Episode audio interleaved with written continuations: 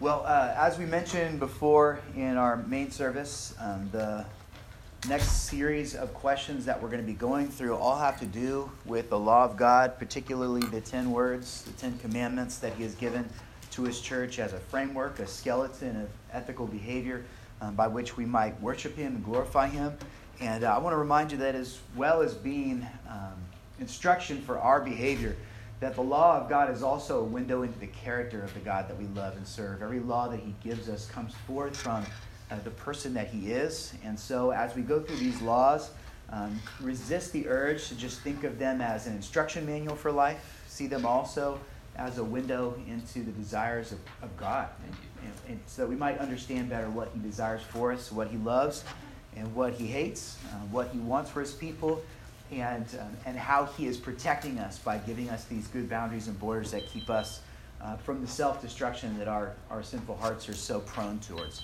So we're going to be handling these um, these next several catechism questions in such a way that uh, the questions that are presented in the catechism that have to do with a given commandment uh, will be grouped together. So tonight we're going to be looking at questions fifty through fifty-three, each of which have to do um, with that first commandment uh, of the ten. Uh, so question fifty simply asks, what is the first commandment? The first commandment is, thou shalt have no other gods before me. The second question behind that, fifty-one, what is required in the first commandment? We're going to see that there will be positive requirements for each commandment of the ten, and then also uh, negative prohibitions for each of the ten. So question fifty-one's answer is that the first commandment requires us to know and acknowledge God, to be the only true God and our God, and to worship and glorify him accordingly. So we'll look in some depth at what it means that the Lord is not just a God or even the God, but that he is our God. If we are in covenant to him, that should be the cry of our heart. Question fifty-two, what is forbidden in the first commandment? So this is the negative aspect as opposed to the positive of command number one. And the answer for this is the first commandment forbiddeth the denying or not worshiping and glorifying the true God as God and our God, and the giving of that worship and glory to any other which is due to him alone. Uh, one of my challenges tonight will be to not uh, use up the material that next uh, that our next preacher is going to be dealing with as they look at the second commandment, to not create any idols that would uh, represent false gods uh, that we might give our worship and affection to.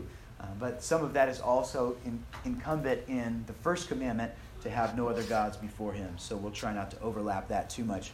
And then question fifty-three says, what are we especially taught by these words before me in the first commandment? And the answer to that is that these words before me in the first commandment each uh, teach us rather that God, who seeth all things, taketh notice of and is much displeased with the sin of having any other God. We're going to talk about what it means to have a God before us, and uh, how this command is not simply um, A, a command of order, but it is also a command of relationship. That is, it is intended to draw our attention and affection towards this God who is above all and who uh, deserves our attention and adoration. So last week we looked at Exodus chapter twenty, verse two. And Paul demonstrated how verse two in Exodus twenty should properly be understood as a graceful prelude to the ten words which formulate the basic Um, structure of the biblical law. So if you missed that, I would encourage you to go back and, and listen to that. Uh, it's important that as we're going to be spending several weeks on the law of God, that we don't miss track of the grace that is also incumbent in, in our God, and that as he gives us the law, he is also um, urging us to rejoice in the grace that, that he has towards his people. Uh, the God who ordains these laws is a God who rescues us from depravity, as he brought the Israelites out of the slavery that they were trapped in in Egypt, so too does he spare us from the serious effects and slavery of our own sin. He enters into relationship with Israel by covenant, and part of that covenant arrangement is a law by which the Israelites will live and conduct themselves. And it's not by accident that the very first law aims at clarifying the terms of personal worship and relationship that the Israelites are to have with this rescuing God. So Exodus chapter twenty, verse two, or uh, I think it's supposed to be verse three, says, you shall have no other gods before me. So that is an interesting turn of phrase, to have a God doesn't mean so much that we are in possession of a God. It doesn't put us in any sort of position of authority towards God.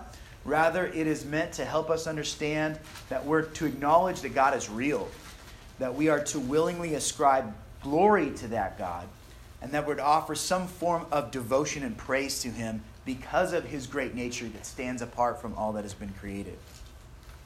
At many times throughout history, and certainly around the time that the Exodus occurred, it was not at all uncommon for a person to have several localized gods, each believed to hold some form of dominion over a practical facet of life. And so Egypt, of course, would be the most natural example of this. Each of the ten plagues that God used um, to scorn the Pharaoh were in, in some ways designed to push back against one of the many false gods that the Egyptians adored and worshipped at that time. Uh, you might read through the book of Exodus and think to yourself, well, this seems quite inefficient. If the goal was just to get the Israelites out of slavery, out of bondage, and into freedom, uh, then why didn't you just start with the last of the plagues? The worst of the plagues probably would have just done it up front. But God has his purposes and his, and his plans, and there was first commandment enforcement involved with the giving of the ten plagues. Each of those plagues brings to shame the false gods of the Egyptians, which tried to steal away the glory that belonged only to God. And I think the Israelites needed to see that, for they had been under the influence of uh, this culture, which had pressed upon them this idea that God is not one, but his pantheon, he is many. And so to see God uh, bring each of those pictures of gods under subjugation of his truth was a powerful way to send them out into the wilderness where he had called them to worship him.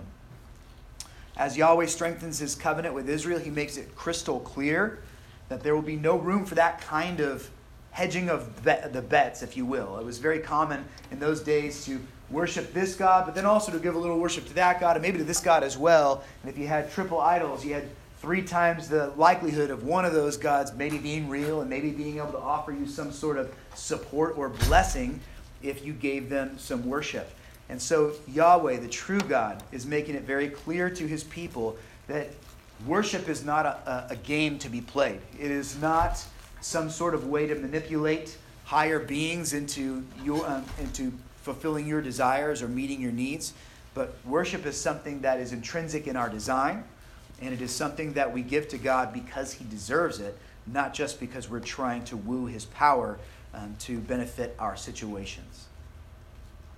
Isaiah forty-two eight.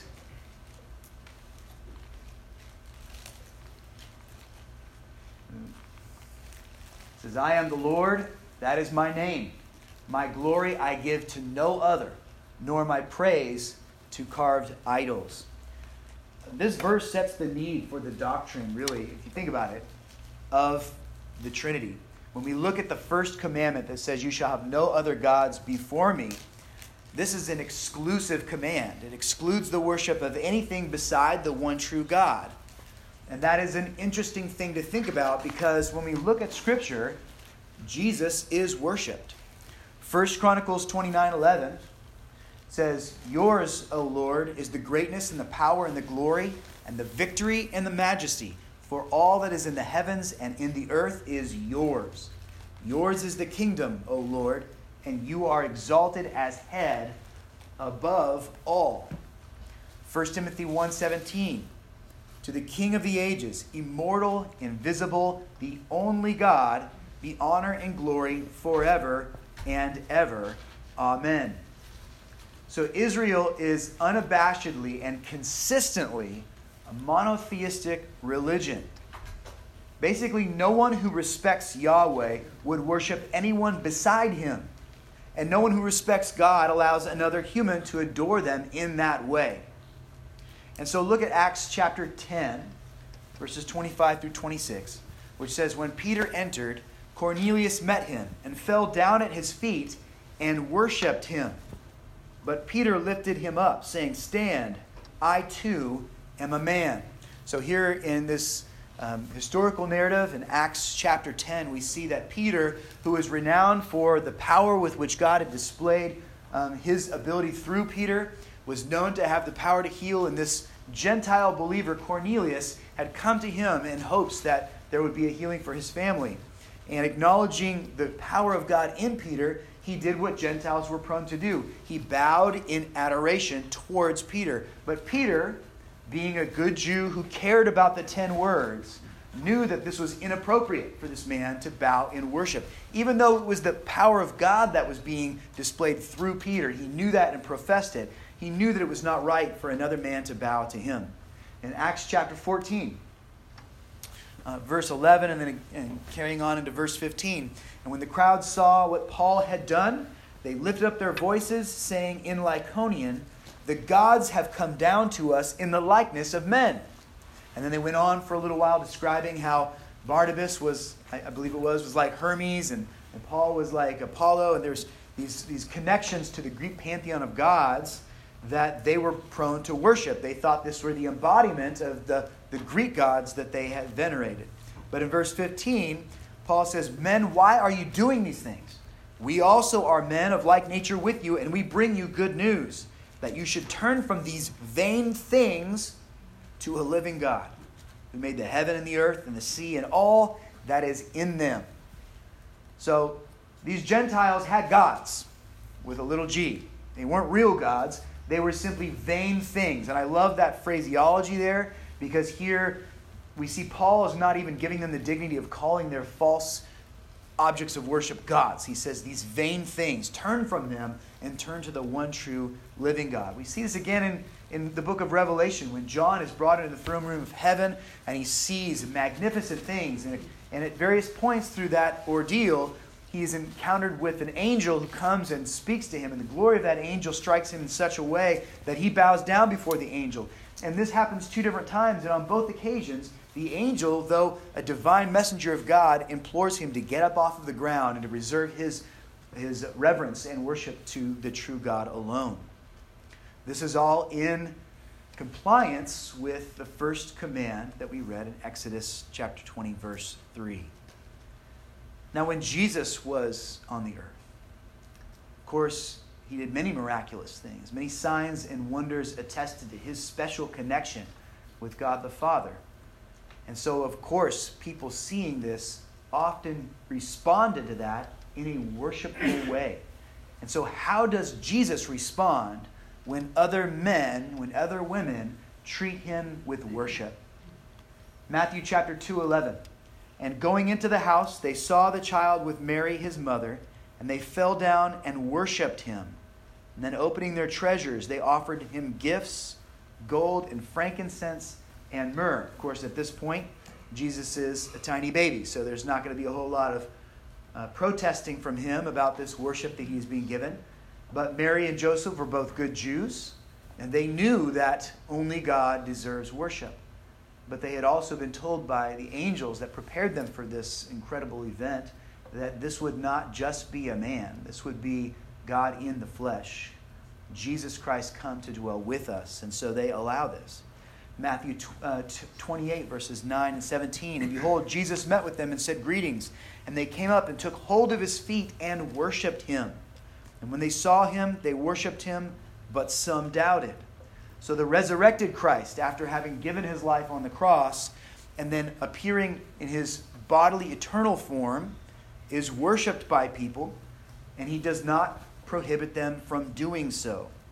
Luke twenty-four fifty-two, and they worshipped him and returned to Jerusalem with great joy. John nine thirty-eight, Thomas, one of the twelve, said, "Lord, I believed." And he worshipped him. Oh, that wasn't Thomas. Who was that one?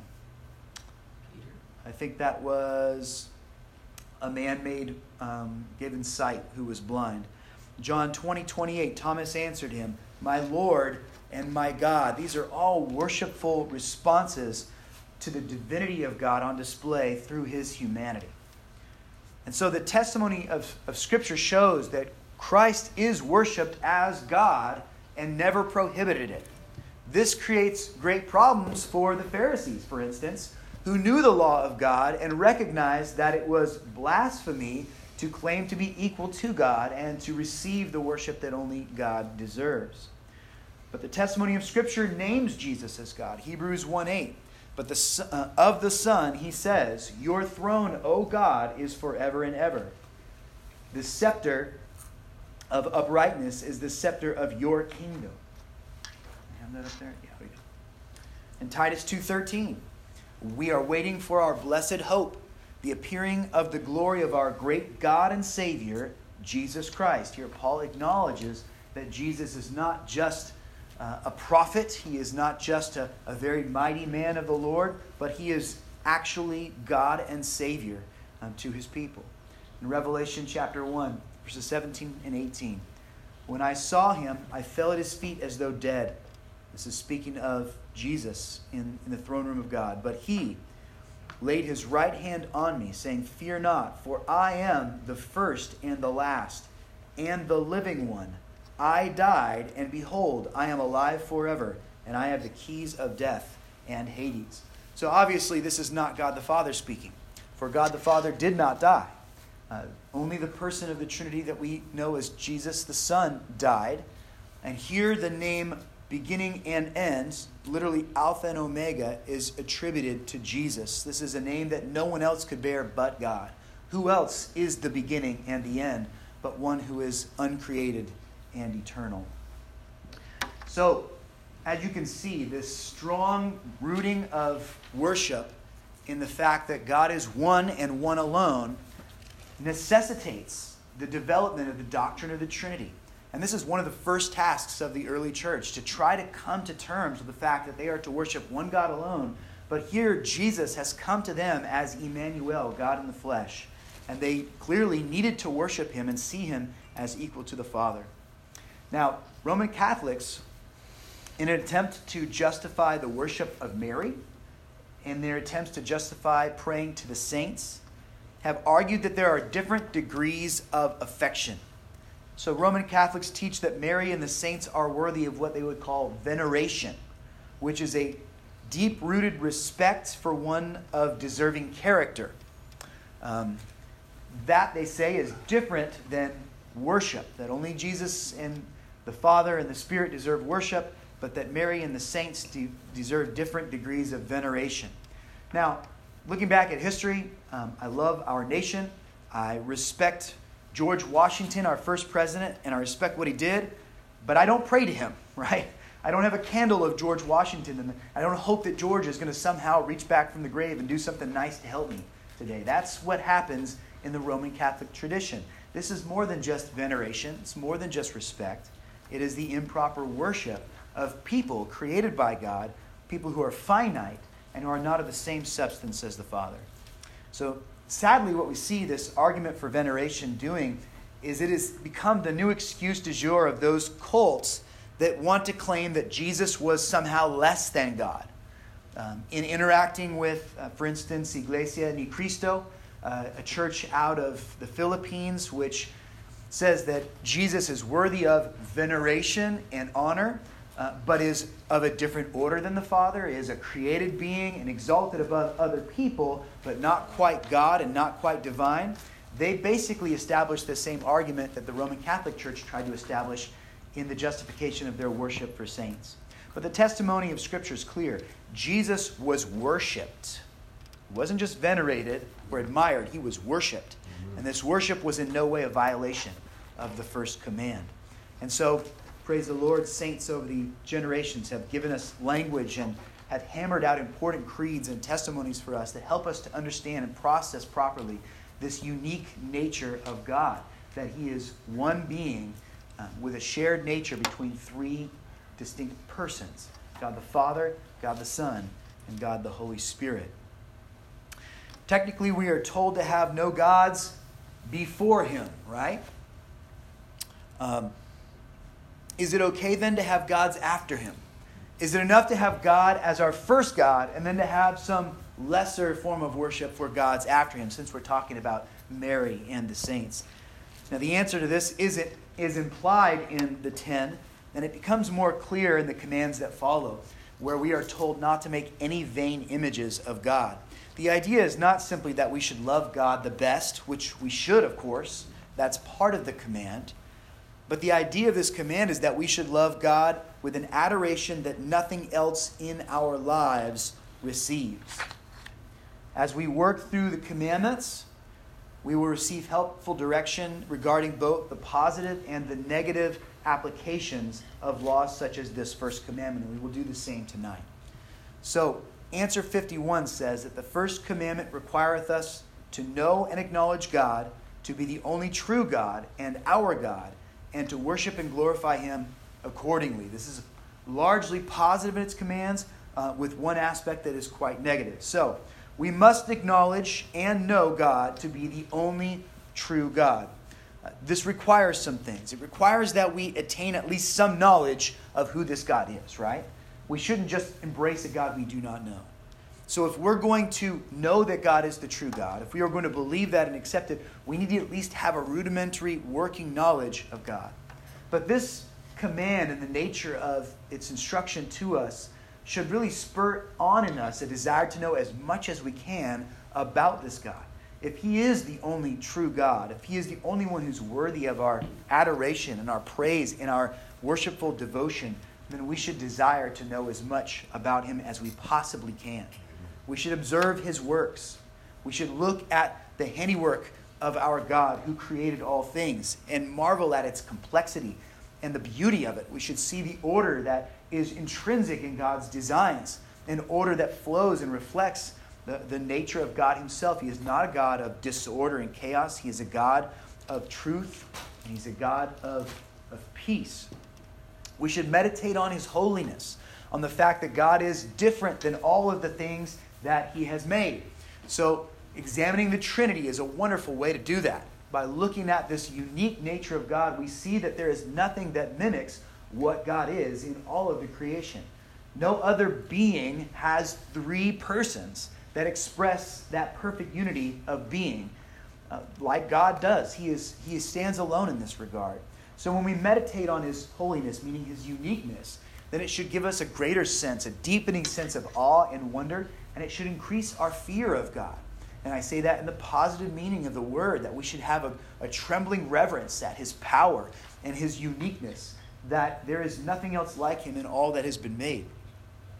We should acquire some degree of familiarity with what God has revealed about Himself. So the word should not be strange to us. We should go to the word regularly and seek to mine it for the things that God has given to us that helps us to understand what kind of a being we're worshiping when we worship the true God. And we should pursue Him in prayer. We should directly talk to our God. If Christ is our Savior and He mediates between us and God, then we should be spending time every day seeking Him out, sharing the desires of our heart and the concerns of our conscience. We should be asking Him to give us direction and strength, to protect us and keep us from error. We should be asking Him to give us a repentant heart that, that is willing and, and humble enough to turn away from sin and to know what is good and to prefer it. We should be asking Him to give us greater affections, more holy and pure desires, that we should want things that have a significance in eternity and not just things that are of superficial quality and, and blessing to us. Psalm twenty-nine two says that we are to ascribe to the Lord the glory that is due to His name. We're to worship the Lord in the splendor of holiness. When you come to know of God, you will see that worship is really just giving Yahweh what belongs to Him, what is properly His. No other being in all of existence is as great as God is, and none deserves the adoration that God alone deserves. So when we worship any lesser thing, we're engaging in an inappropriate behavior. Only God deserves the kind of veneration and worship that comes with that style of love and affection. To follow this command, it implies that we'll have at least some knowledge, not only of our own God, but also of these other so-called gods, so that we can confidently say that they fall short of the truth and the splendor of the real God. So we should spend some of our time thinking about these rivals, these false gods in the world that are trying to grab hold of the attention of the very people we're trying to share the gospel with and, and teach Christ to. In addition to knowing our God, we must be willing and able to confess that God is God and that He is our Lord. God has given us a vehicle to accomplish this in the New Testament. He has given us the sacrament of baptism. And today we are blessed to be able to experience the sacrament of Lord's Supper, uh, which reminds us of the person and the work of Christ and his imminent return. Uh, but we've also got this beautiful practice of baptism, which is the method by which we proclaim to the world that we have come to acquire a knowledge of God that comes not from the wisdom of human men and reason, but it comes from the blessing of a regeneration that only the Holy Spirit can bring in our lives. So when we have come to this proper knowledge of God, when we've been convicted of worshiping the wrong things, when we see our need to repent and trust in the forgiveness of Jesus Christ, then God implores us to go forward and to be baptized in such a way that the world will see that we know that God is the one true God and that we now are living our lives in such a way that this first commandment orders the way we love things and the way that we give our reverent affections. Baptism is a public recognition that the God of the Bible is in fact our God, not in the sense that we possess him, but in the sense that he possesses us now. That our broken and sinful lives were headed for ruin and wrath, but because of the work of Jesus Christ, we've been pulled out of that, that, that fiery destruction. We've been made new, and now we belong to our Father who is in heaven. So, friends, we must go beyond just academic head knowledge of this God. We must know him through a relational, covenantal connection. He is the God of Abraham, the God of Isaac, the God of Jacob, the God of David. Think about how the Scriptures describe him in that way. Um, he is a God who is personal, who knows individuals and redeems them to himself. And so our connection to God, it cannot be sterile. It cannot be mechanical. It must be interpersonal. Romans ten, nine through ten says that if you confess with your mouth that Jesus is Lord and believe in your heart that God raised him from the dead, you will be saved. For with the heart one believes and is justified, and with the mouth one confesses and is saved. If God is God alone, it would make sense that our worship of God would be in accordance to what God commands, especially considering that our hearts as fallen human beings are prone to wander, and our affections are so easily turned to ourselves rather than to our God. So worship should not be something that we invent as a thankful gift to the Lord. It's not like when I was a little kid and I loved my mom, and so I, I went into kindergarten and I thought, I'll make my mom this beautiful macaroni necklace because I'm sure she'll adore it and it's what I can do right now. She received that with a grateful heart, but it's not really what was necessary for her. It's not what she needed. Nobody needs a macaroni necklace, really. God, on the other hand, has told us what he desires from us. He has told us why he has made us. He has told us the ways that we can worship him best. And so we owe it to this God as an act of worship to worship him in accordance to the things that he has revealed about how he wants to be worshipped.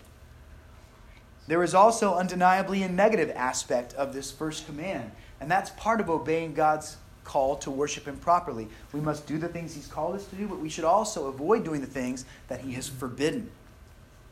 And so this negative command, you shall have no other gods before me, implies that God is known, acknowledged, and given some kind of worshipful adoration, but it is explicit in forbidding that kind of relationship that anything with anything other than the true God.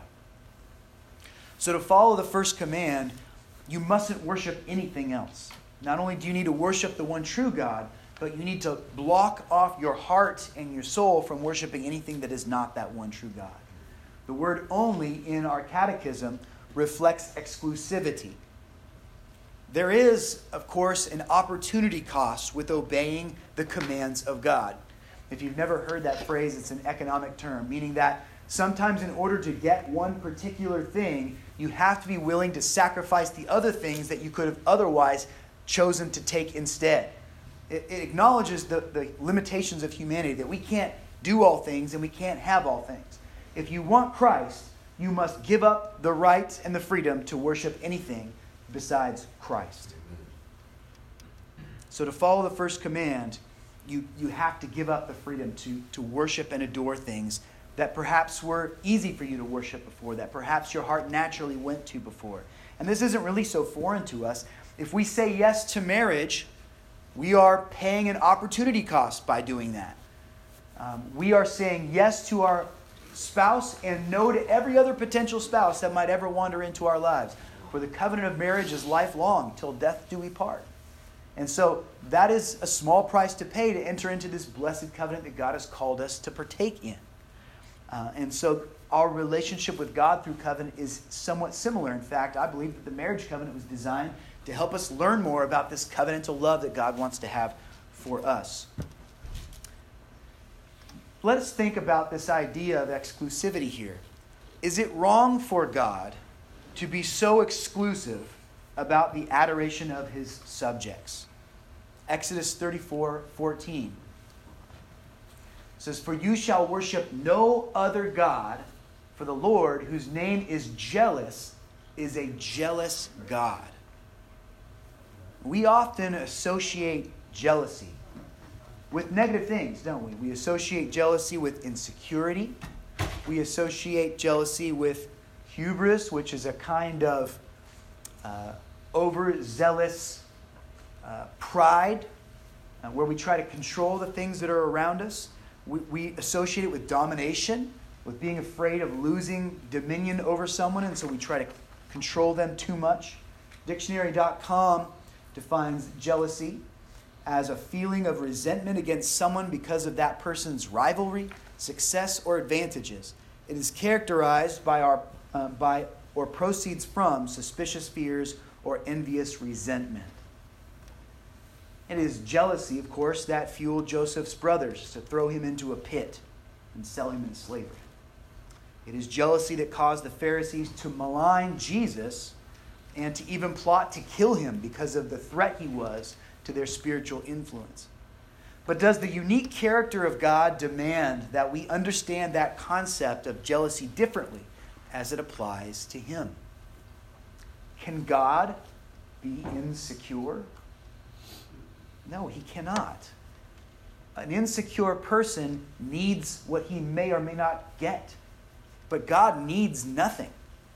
If we were to be wooed away by another god, Yahweh would be no less holy and magnificent for lack of our worship. Amen. His jealousy must be motivated by different stuff than our own jealousies are. And honestly, we would confess that it is right to be jealous when a covenantal relationship is on the line, right? I, kn- I know that I would get an amen from John right now if I said, what if somebody comes up to your wife, John, and starts making a pass at, at Ruth? It would be right for you to stand in between that man and your wife. It would be right for you to feel a sense of protection and duty, to look out for that covenant relationship and to not let anything threaten it. That would be a good thing. That wouldn't be hubris. It wouldn't be selfishness. It wouldn't be unnecessary dominion. It would be a love for the covenant relationship that you have for your wife that is important to the well-being of your family and to your children and to the promises that you have made to your God. Can God be wrongfully proud? Is it possible for him to think more of himself than he ought to? Absolutely not. There is no one greater in the universe than God. In fact, only God can think as highly about God as he should. We're not capable of thinking highly enough about the God that we come to worship. He's perfect in every way and is worthy of every praise and every adoration. So when we think of a human being being jealous over something else, that is shaded and colored by the fact that that human being is a fallen creature like we are. Why does he deserve that thing that he thinks belongs to him? We can't think of jealousy the same way when we're thinking about God, because God deserves what is his. Amen. There is no one who can challenge his worth or his purity. So God cannot be wrongfully proud. His glories should be shouted from the mountaintops. We should boast in Christ. Is God's jealousy a function of selfishness like our jealousies often are? How can it be? The greatest gift that God can give to us is himself. And if we treat anything other than God with holy adoration, we are only doing harm to ourselves, because no one else deserves to be treated like God does.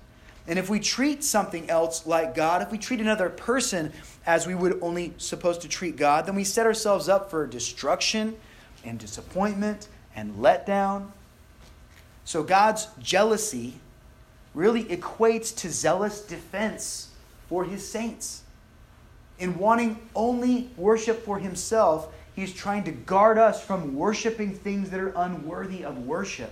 He is protecting his children by making worship exclusively his and never to be directed at something that is unworthy of our affection like that. Since God is so worthy of adoration, let us conclude with a final positive command. Our connection to God should go beyond simply knowing about him or even identifying with him. What he deserves and what he commands is that we worship and that we glorify him according to his good nature. I remember a few years back, man, a lot of years back now, not as young as I used to be. In college, I was debating some other students in a philosophy class that I was in, and I think the topic was on relativism and whether you could actually determine ultimate universal truth. And in that, I was trying to move this conversation towards Christ. And I was getting a lot of pushback from a couple of these students, and their primary indictment against Christianity, their big beef with Christians, is that they said Christians are far more concerned about what they're against than they are about what they are for. Have you ever heard that argument before? They always say no, no, no, no, no, and that's way more important to them than yes. And I couldn't help but think that perhaps these students that I was speaking with had never really been around any true Christians. Because the worship and glory of God is what we as the church are for. And being for something that is true and is real, and the greatest of anything, means that you are by necessity against what that thing is not. If God is God alone, then you're going to be against gods that claim to be God that are not God. You're going to want to declare when something is false. And so uh, I, my heart broke for those students. I knew that they had not experienced the true and pure joy of worshiping the living God. And sadly, there's a lot of people that identify with Christ who just want to complain about things and who never show the joy and the peace that they have in the redemption that has been given to them as a free gift from Jesus. Understand that we all obey this command better the more we know of our God. For a pursuit of understanding concerning the Lord will only reinforce that there is no other God, nor is there any who are not God but are like him. God is incredibly unique. On the flip side, ignorance of God is a dangerous position to take. And if you think about it, agnosticism, which is what many people think of as the neutral position, and I just don't know enough to decide anything yet, agnosticism is a first commandment violation because it exposes one's lack of attention to the knowledge of God. And this category of sin can grow even more serious. Second Peter chapter two, verses one through three says, "But false prophets also arose among the people, just as there will be false teachers among you, who will secretly bring in destructive heresies, even denying the master who bought them, bringing upon themselves swift destruction. And many will follow their sensuality, and because of them the way of truth will be blasphemed. And in their greed they will exploit you with false words. Their condemnation from long ago is not idle, and their destruction is not asleep." Now, Peter makes it pretty clear here that these are folks who are professing to follow the true God. But because of their ignorance of the truth, they have invented a God who is like the true God, but is false. He is not accurate according to what God has revealed about himself. And in preaching that God to others, they are creating a great blasphemy. They are spreading a lie about God, and God takes that personally. So our first commandment violation uh, that we see expressed here in Second Peter two, verses one through three, "You shall have no other gods before me," includes do not create me in some form other than what I have expressed myself to be through the written word. When we neglect to know the true God, we are in grave danger of misrepresenting him to others. God's jealousy and zeal stand firmly against this spread of false worship. Now, I want to ask this question in summary tonight. How did Jesus fulfill the first commandment? Jesus said in Matthew chapter five, verse seventeen, "Do not think that I have come to abolish the law or the prophets. I have not come to abolish them, but to fulfill them." Jesus does not, by grace, render law useless or obsolete, Instead, as the second Adam, Jesus follows the law in a way that no one had ever followed the law before. He followed God's commands perfectly and without error. And we continually fall short of the laws of God, including the first commandment. We set our hearts on things that were made by God. We love them even higher than we love God. We will talk more about this um, on our next Sunday evening as we look into idolatry, of course. And that should be on the twenty-seventh of February. Uh, we don't have Sunday evening service next week um, because we're doing a special event at the Kessner's house. Um, but we will have um, the following week a potluck at five o'clock, followed by our annual church business meeting during the six o'clock hour. So we won't do our normal catechism on the twentieth, but we will be back to our catechism on the twenty-seventh. Uh, we do fall short of this first commandment. We lack the drive to know our God, to engage our minds in knowing him. We lack the discipline to be in his word regularly. Uh, we, we lack the focus and proving him to be in every way superior to his rivals. I love that song, Jesus, Jesus, how I trust him, how I proved him over and over. You know what that means when it says that you've proved him? It means that by studying who he is and looking upon his character and his nature and seeing how better he is than all the other things in creation that try to wrestle for our attention, we've proved that he is greater than all of that. And our experiences bear that out. And we, we fall short of that, don't we? If we were in the Word, studying him and, and thinking about his excellencies, we would be proving him over and over. But because of our inattention to God's Scripture, because of our weak prayer lives, uh, we find ourselves doubting. We find ourselves struggling and, and chasing after things that are easier to attain, that are, that are more surface blessing to us rather than deep and heavy blessing that comes only from the Lord. When we prioritize our time and our attention improperly, it can often reveal first commandment violations in our heart. You know, I might say that I love the Lord God, but if I'm I'm always spending time at the movies, just watching Hollywood films, or if I'm always spending time on video games, or if I'm uh, pursuing sports constantly, and I'm not really thinking about the things of the Lord, then it reveals in my heart a lack of priority for the Lord God. When we trust our hearts more than we trust the commandments of our God, we're breaking the first commandment. For we're honoring our own instinct, our own desire, our own wisdom above that of the God that we have confessed to trust and serve. So we continually fall short of the laws of God. And this commandment was even at the heart of the very first transgression of man in Genesis three. But the serpent said to the woman, "You will not surely die, for God knows that when you eat of it, your eyes will be opened, and you will be like God, knowing good and evil."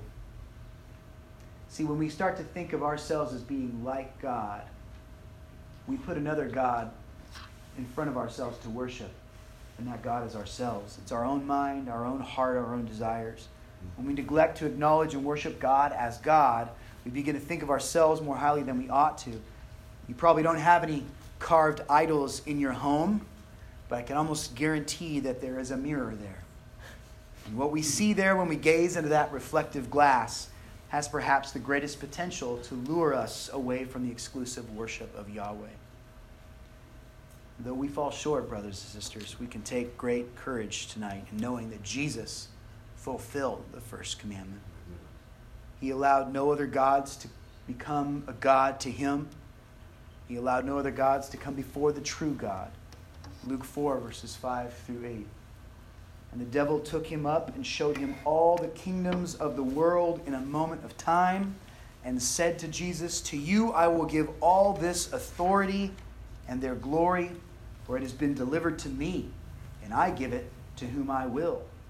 If you then will worship me, it will all be yours." And Jesus answered to him, "It is written, you shall worship the Lord your God, and him only shall you serve." Jesus fulfilled the first commandment in his perfect act of obedience to the Father, even though Jesus had more reason to worship himself than we ever will. He refused to break this commandment and instead submitted himself continually to the will and the command of God the Father, particularly through the commands of Scripture.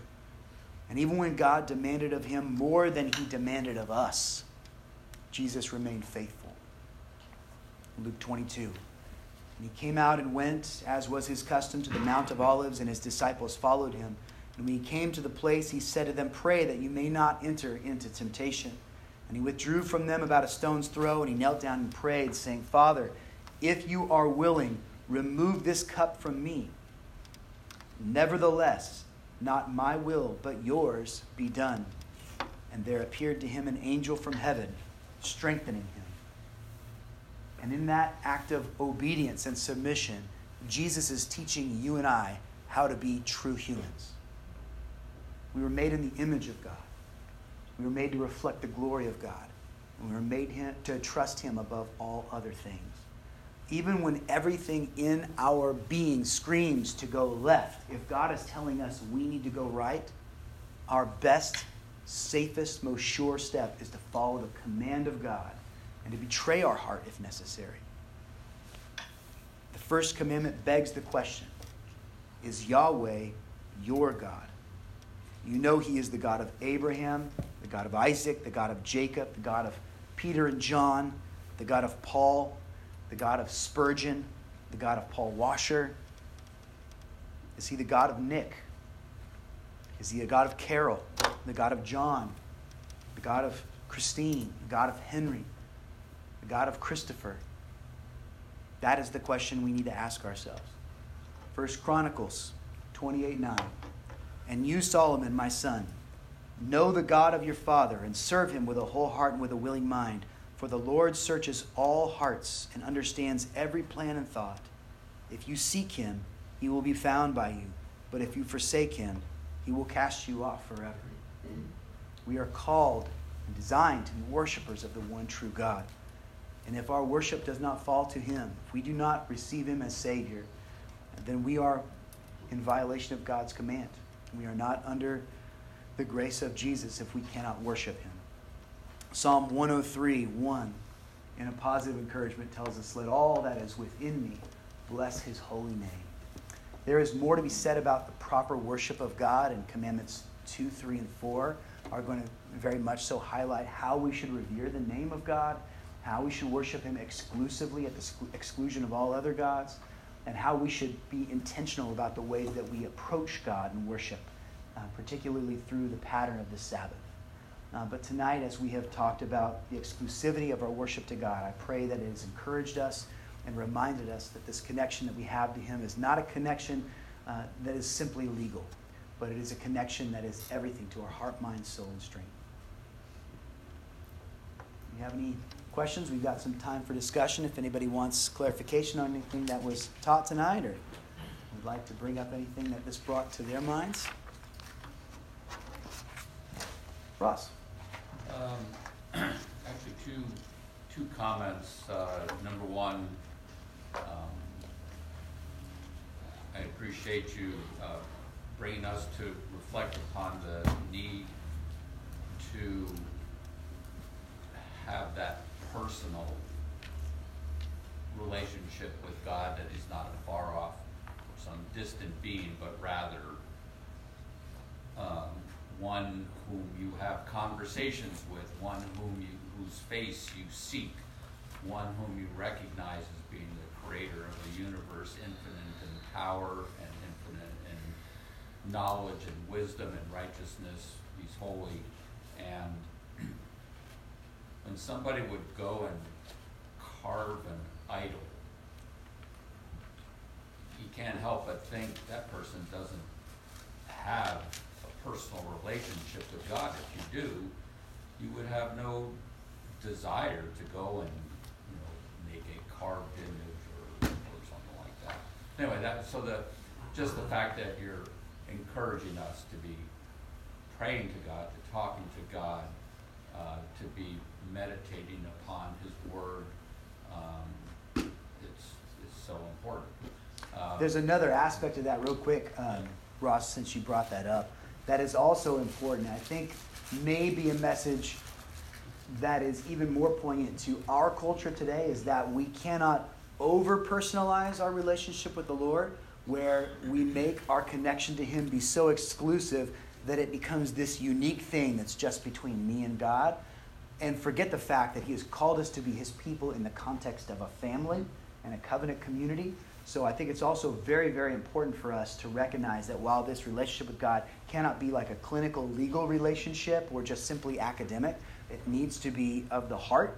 You know, the, the greatest command upon which the first four commands of the table are, are based is to love the Lord your command with all your heart, mind, soul, and strength. And that positive you know, encouragement and, and distinction to love the Lord your God should really define our relationship with him. But it, it shouldn't just be a me and Jesus against the rest of the world mentality. We're it should all, be we're part of the body of which yeah. Christ is head. You know, we're That's right. part of a greater body. So, yeah. no, and I appreciate you mentioning that. Um, the other is that any time I get involved in a presentation or a conversation where other gods are brought up. Uh, First Commandment, thou shalt not have, uh, shalt have no other gods before me or besides me. Um, it can, somebody can imply, uh, can, it can be implied that in fact other gods do exist in the supernatural world. Mm. Now, I agree that Satan exists. I agree that demons exist. I agree that holy angels exist, and yep. cherubim and seraphim, and I, um, you know, I'll, I'll I'll take it that far. But uh, some people are thinking, well, you know, are there other gods out there that actually have some power to move an object, to heal your body, to change the weather or something yeah. like that, and they're really just a, a, a figment of one's imagination. Or just a cheap knockoff of the true God. Because you might remember that the Roman Empire, under which Christianity first was planted and began to bloom, the Caesars of the Roman Empire often loved to try to convince their people that they were somehow godlike, that they had uh, a, a worshipful element of power to them. They they enjoyed convincing the masses that they were the power that the, the citizens should turn to for their oversight and protection and, and, and provision. So there's also this idea of of uh, being enamored with something that is far less than God. And I, I think we need to set our sights higher. We need to demand that people understand that to be God is a very specific and narrow thing. It's not just to be greater than a man, right? It's not just to be something, a step up from humanity, but it is to be perfect. It is to be all-knowing. It is to be powerful without restriction. It is to be the things that only God himself is. Yeah, and, and, and I'm I'm thinking in terms of, of supernatural powers. I yeah. I understand that somebody can refer to Caesar as God, but they aren't correctly referring to him as one who has supernatural powers. So this this concept that there might be other lesser gods floating around there, and this one can do this, and this one can do that, and you know, the goddess of fertility and the god of, of whatever, yeah. of lightning bolts, uh, you know, um, they flat out do not exist in the heavenlies. They only exist in a person's imagination. Yeah. You, an argument can be made that um, spiritual warfare-wise, demonically, there could be some force that has some sense of limited power that is masquerading as a god, which has the ability to deceive people into thinking that they're gods. I would agree uh, that people that who are caught up in, in the go occult and do something that yeah. you know somebody's holding this little stick or something like that and showing that they're god, and there's a demon that is going to, they have supernatural powers, and but they're not they're not a god. They're just a right. they're just an angel. And Paul, how does Paul say it? He says, um, "Gods who are no such gods." Right? I can't remember exactly how he phrases it, but he makes it clear in yeah in, yeah. in Galatians that or or Isaiah mocks basically yeah. mocks. Uh, but these idols are nothing. Builder, but, you know, you take take this piece, the inventions of man. Use this wood to go and you know cook your bread, and then you use the leftovers to make an idol that's supposed to have supernatural powers, and well, you just burnt some of it to, for your dinner. Yeah. So I think it's a I think it's a, a worthwhile approach too for somebody who's caught up in that kind of error. Uh, to turn that around and say, I think this is evidence of the one true God permeating or o- overseeing and reigning over all of his existence, that in every culture, the heart of man tries to make a God for himself. Everyone's trying to find that something, that supernatural something, that even if it's science-based, you know, they're trying to reach beyond what they are. And I think that in some ways indicates that written on the conscience of man is this This knowledge that there is a true God, just as Romans one teaches us that man is without excuse. And so it's not unheard of or surprising that man would try to attribute godhood to something, even if it's not truly what God really is. And the, an, an application would be in the Muslim world. Yeah. They worship Allah. And there is no supernatural Allah. There is God, there are demons, you know, there are holy angels, but there is no Allah. There is in in true reality in in the supernatural world. Yeah. And so when somebody agrees with someone else who says, oh, we're all worshiping the same God, you know, Allah is the same as you know, the Christian God and the Jewish God and the the Hindu gods or whatever, we're all worshiping the same being. I said, no, no, there's only one, yeah. And it's not Allah. Right. So, okay, so my piece. John? Yeah, I like how you, um, just, you know, the commandments themselves are, we think of the law designed to bring us to Christ, right? And it's supposed to put us down where, where we belong, where we came from, to the dust, right? And then, you know, the love of God, the sacrificial love of God, to desire to want to serve and, and to obey Him has to take place first before we will actually ever love Him. You know, we love yeah. Him because He first loved us, right? So I really appreciated that. Um, I was going to ask a question about the just the connection to having other gods and, you know, kind of the way we speak, but then Ross kind of got my attention on something. I was just, like the part when you had said about, uh, you were quoting Galatians, right, when it said, just now, indeed, when you did not know God, you served those which by nature are not gods, right? So, we know that, obviously, pantheism is, is false, right? Yeah.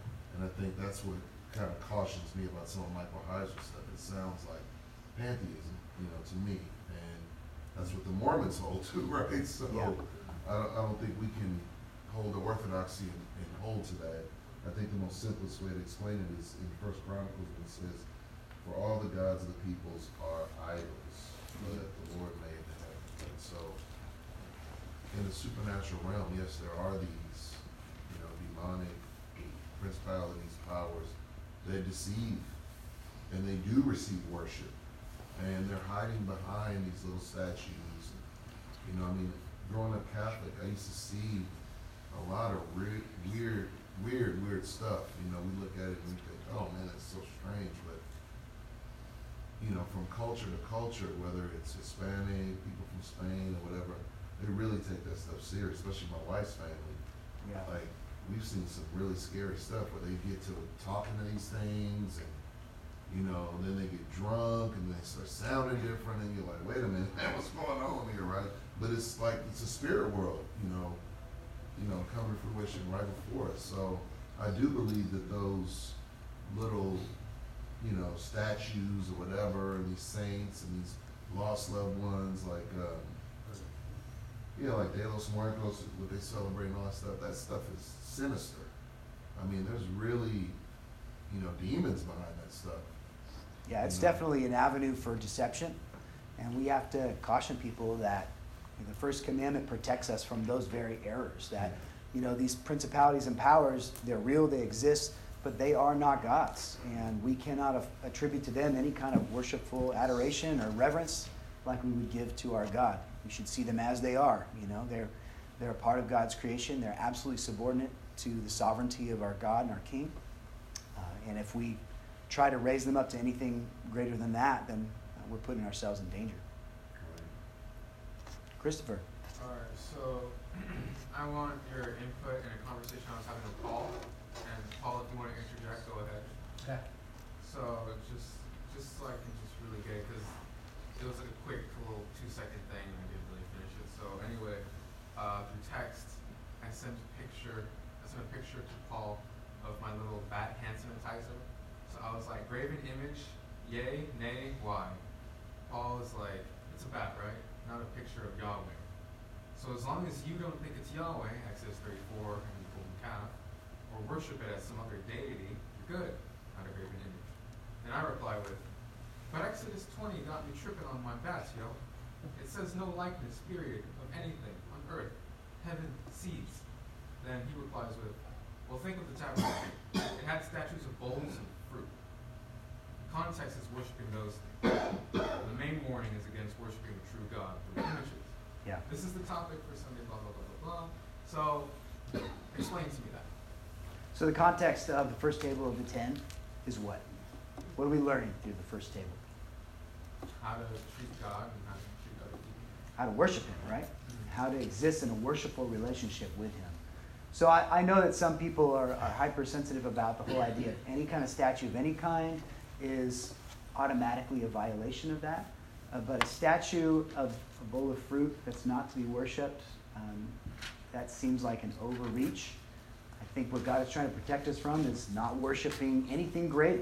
So if you build something for the particular function of being worshipped or to represent a greater being, then you're violating the second commandment. But if you're not building something for the specific Uh, reasons of worshiping it or giving it veneration, I think think you're doing okay. I think the exception to that would be we really should not try to make images of Christ or of God, because any image that we make of Him is like an insult to His infinite perfection. So I think it's beautiful that God was not depicted in artistic forms through Israel. He didn't call His people to carve things that look like Him or to build statues of Him, because He knew the heart of man would be corrupted and would take that the wrong way. So I don't think we should ever really make statues of Christ. Um, we're going to get more into that in question uh, two, so it would be probably a good thing to bring up when we get there. But uh, that's where I stand on it. And then the tabernacle, that was in First Kings, right? Is that what you're talking about? Is that what you're talking about? The tabernacle is in... through Exodus, and when they give yeah. the instructions on how to build it. Oh, it. yeah, the, and so, the thing. Okay, so if you read like the basins where they would clean, it, there's bowls that held up the basin, yeah. and there's pomegranates along the walls. So the so I might be different than other people in there as well too. I would see the first commandment. They're obviously related, but they're particularly different. So whereas I wouldn't say the second commandment is talking specifically about making an idol to, let's say, Buddha. I would say that's covered in the first commandment, because that's a that's a that's worshiping another God other than Yahweh. The second commandment, for what I, the position I would take, is that second commandment is about worshiping God through images, worshiping Yahweh through any images. So you worship other gods through images. Well, that's false worship already, a false God. The second commandment is about preserving the right worship of the true God, which God doesn't want to be worshipped through images. Again, like you never see Yahweh instructing Israel at all. To set up the statue of me, um, you know, create a dove. He doesn't even let them make the altars out of hewn stones. Like, he makes them take raw stones and make the altars out of that, because he doesn't want it to become an artistic thing. So, and so the golden calf is thirty-two. I think actually I don't know if it's wrong. I said thirty-four, but it talks it about it. But so what happens is, you know, they say Aaron makes um, they're they're they're grumbling because they want Moses to come down. They're not sure what's going on, and so Aaron has them collect all their gold. And they make a golden calf and says, this is the God who led you out of Egypt. Well, who let them out of Egypt? It was Yahweh. It was Yahweh who led them out. But they were representing Yahweh by that golden calf. And so that's, you know, that they were trying to worship the right God, the true God, through a golden calf, which is what God doesn't want to be worshipped in that manner. What's his use of the plural there, though, for gods? What do you mean? In thirty-two, what's, because that's a plural there, isn't it? Yeah. These are your gods, O Israel, who brought you up out of the land of Egypt. No, it's plural. It's calf. Mm-hmm. What do you make the golden calf? Made a golden calf and said, "These are your gods." Right. Yeah. I think that's yeah. indicative of the influence that the culture of Egypt had had on the people, mm-hmm. that they had been under this false worship for so long that it was kind of ingrained in them. I'm not saying that they were like properly worshiping in the Egyptian style while they were in Egypt, but it was around them. You know, even the things that were given to them as they fled, you know, the, the Egyptians gave them gold articles. Some of them were probably idols, you know. Some of them were probably There's formed gold, gods, yeah. made, I mean, you know, and so they probably melted some of those down to make the calf. So, um, yeah, I, th- I think you get cultural influence there that corrupts the true worship of God. We can't let our culture dictate the terms by which we honor God when He's already said, "This is how I want to be honored." He's already, it's not a mystery. It's, it's plain. He said, "This is how we worship Him." You know, it's funny. I think that's written on our heart anyways, because regarding that golden calf, didn't Aaron lie about that? Didn't he say oh, yeah. it just walked out by itself? So yeah. he knew. And out came this golden calf. He was old bread there and knew. He was like, it just walked out of the fire. Yeah, that was like a that was like an Adam and Eve moment where they're exactly. like pointing everybody else. It's not me. It's not me. Yeah. Well, what you say too is this woman exactly when it comes to the whole Egyptian Israelite distinction. I just got to reading Genesis, and um, there were some times when you could tell that their, you know, their views didn't mesh with the Israelites when it came to Joseph and you know and and, uh, and Jacob. You know, you just you could see where they were like, well, I think it was one time when he was like, well, I want to be buried outside these gates, right? Or, I can't quite remember what it was, but there was something I was reading in there, and I was like, hmm. It didn't seem like the uh, customs of the Egyptians kind of coincided with what even yeah. the Israelites knew at that time to be right. You know? Syncretism doesn't work, man. Yeah. Syncretism is always corruption. When we try to like add the flavor of Christianity to some other native religious structure, it's it's always corrupted. But it happens. That's why Ross, um, you were saying earlier, it didn't. It didn't dawn on me until when you said syncretism, the, um, about why would somebody make a carved image, right? Because um, I know I've run into a lot of Romanists where I'm thinking, okay, they're believers, and they engage in these different things. Um, do you think a person who does that is not, can't be regenerate, is that what you're saying? Um, I wouldn't say can't. I would It'd be a tough one. Um, you certainly wouldn't be mature in your faith, that's for sure. It, it, I don't know, it might be one of those, uh, what difference is it really kind of? Well, just because when I think of Aaron, right, I mean, his sons were killed right before him, and he held his peace. I mean, he knew what, he, what his sons were doing was wrong, obviously. I think later on he still partook of the same sin.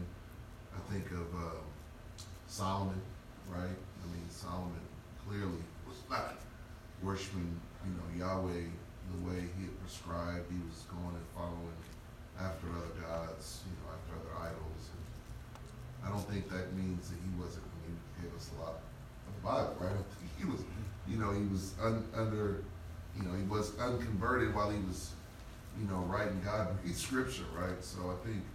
I think it's possible for a Christian, just like David was, to be deceived, and his son for a season, um, and then we yeah. need God to bring us out of that. So.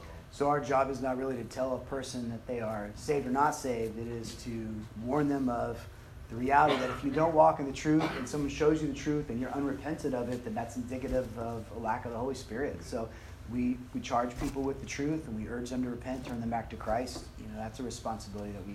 We have more than just trying to identify, you know. Mm-hmm. Um, yeah, I wouldn't prescribe it as an acid test uh, as to whether or not somebody's a Christian. Um, yeah, because we have idols. I mean, even, yeah. it may not be as like obvious as when it's like that, but you know, what's that one that when Paul said to whom you present yourselves um, holy? No, um, your members to whom you obey, right? Whether whether you know, slaves to righteousness. Yeah. Yeah, or slaves to sin. So, you know, I struggle with football a lot. I struggle with just a lot of different things, a lot of projects that I like to do, doing them way too much, and then sometimes it's easy to block the Lord out of your mind when you get involved in stuff, right? So um, may not look like that where it's so obvious, where somebody carving something up and then sitting down there and, you know, praying or kneeling to it, but, you know, still idolatry. Part of the reason why I ended tonight just reflecting on the victory of Christ in regards to the first commandment. And I, I like to think about the ten and think about how Christ fulfilled those commands and how we are going to fall short of those things. Yes. But praise be to God that through grace we can be reconciled to him, and that our sin and our failure can be washed clean by his blood. So it's not our own righteousness that we carry into eternity. It's the righteousness of Christ. And so we have cause to rejoice and to be grateful, and, and uh, hopefully that leads to more repentance in our lives and more maturity. You just summed up our Sunday school. Oh. I didn't deal with you, Dad. That's okay. I'm not repeating. What? Listen to the recording. Any other? Okay. Any other notes, guys? All right. Well, let me close this with a word of prayer, and then we'll be dismissed. You can uh, stick around and hang out and talk some more if you like. These are some good things to talk about. So, Father, we thank you for your grace, and we want to worship you as you have called us to worship you. And God, help us to realize that there isn't some uh, worldly kind of worship that will give us a greater real joy uh, than worshiping according to your commands can give us. Help us to know that you are honored best when we honor you according to how you've instructed us to do so, Lord. So let us not be autonomous in our uh, understanding of, of how to bring you glory, Lord. Help us to do what we were made to do. And Father, you're the one who teaches us how to do that. So thank you for being the one and only God. And I pray, God, that every uh, thing that tries to be an idol in our lives, Lord, that you would subject it to Christ, that you would topple it down if necessary. Uh, that, Father, uh, those would be the, the pieces of wood upon which we offer our sacrifices to you of praise and, and gratitude. You are a holy and redeeming God. We thank you for the new life that we have in Christ. We pray it all in his perfect name. Amen. Amen.